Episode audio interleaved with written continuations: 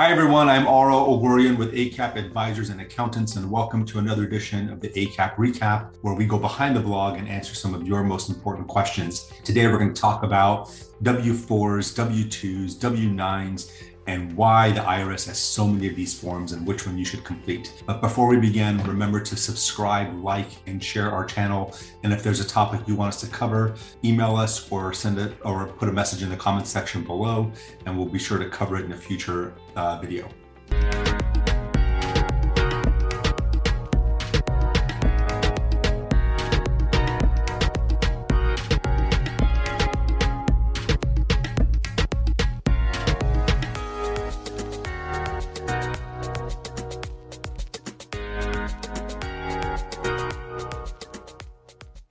The key variable that, t- that dictates which form you need to complete is whether or not you're an employee or an employer. So let's start off with the easy one, which is the employee. If you're an employee, you have to complete what's called a W 4. Now, what's the purpose of the W 4? It's to let your employer know how much of your paycheck you want taken out to for federal taxes because during the year when you're getting paid a portion of your paycheck is withheld and used to pay your estimated income taxes for federal purposes and the way that your employer knows how much to take out is by you completing a w4 at the end of the year when you get the the year's over and the company has has uh, uh, closed their books they're going to issue you what's called a W 2. The W 2 is what you use to file your taxes. And on that W 2 is going to show your total wages that you received during the year. And on the next box, it's going to show how much taxes were withheld from your paycheck. And that taxes withheld is what um, the W 4 was used for.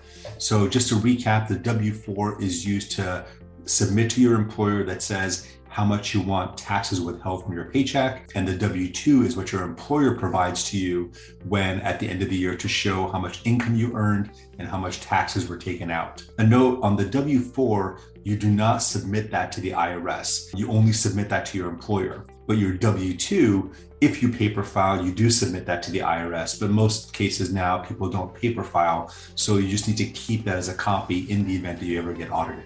Now let's talk about the more complicated situation. It's when you're an employer. If you're an employer, you either have employees or you have vendors that you pay money to. If you have employees, from those employees, you're going to collect a W 4, as I mentioned earlier, and you're going to use that W 4 to, uh, to do the payroll for those employees. And at the end of the year, you're going to issue those employees a W 2.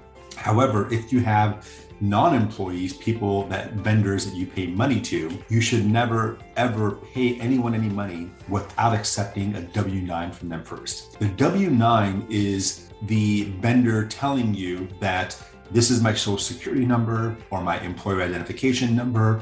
And that when you issue that money, they're going to use that to report to the IRS and state authorities that they earned that money. So, as an employer, if you pay anyone $600 or more, you have to issue them what's called a 1099. And if you're not sure what a 1099 is, look at our video above where we talk all about 1099s and the different types of 1099s and when you have to file a 1099. But just to recap, if you pay anyone as an employer, any vendor, not employee, if you pay any vendor $600 or more during the year, you have to issue them a 1099. And before you issue them a 1099, you have to get some information from that person. You have to find out what their name is. You have to find out what their social security number or their EIN is, their address. And to collect that information, you need to have it in a W 9. So you want to collect that before you actually pay them. Because when it comes time to actually file the 1099, and if you go back to them and say, hey, I need your social security number or I need your EIN, it's going to be a little more difficult to collect that from them after they've been paid because there's really no incentive for them to give that to you. But if you collect the W 9 ahead of time, then you'll have that with you and you can use that to prepare your 1099. So, to recap, as an employer, if you pay any non employee $600 or more, you need to issue them a 1099. But before you actually pay that individual, you want to collect a W 9 from them that's going to outline what their name is, their EIN, and their social security number. Thank you for joining me for another edition of the ACAP Recap. If there's a topic you want us to cover, be sure to include it in the comments section below or send us a message. And remember to subscribe, like, and share our channel. Thank you.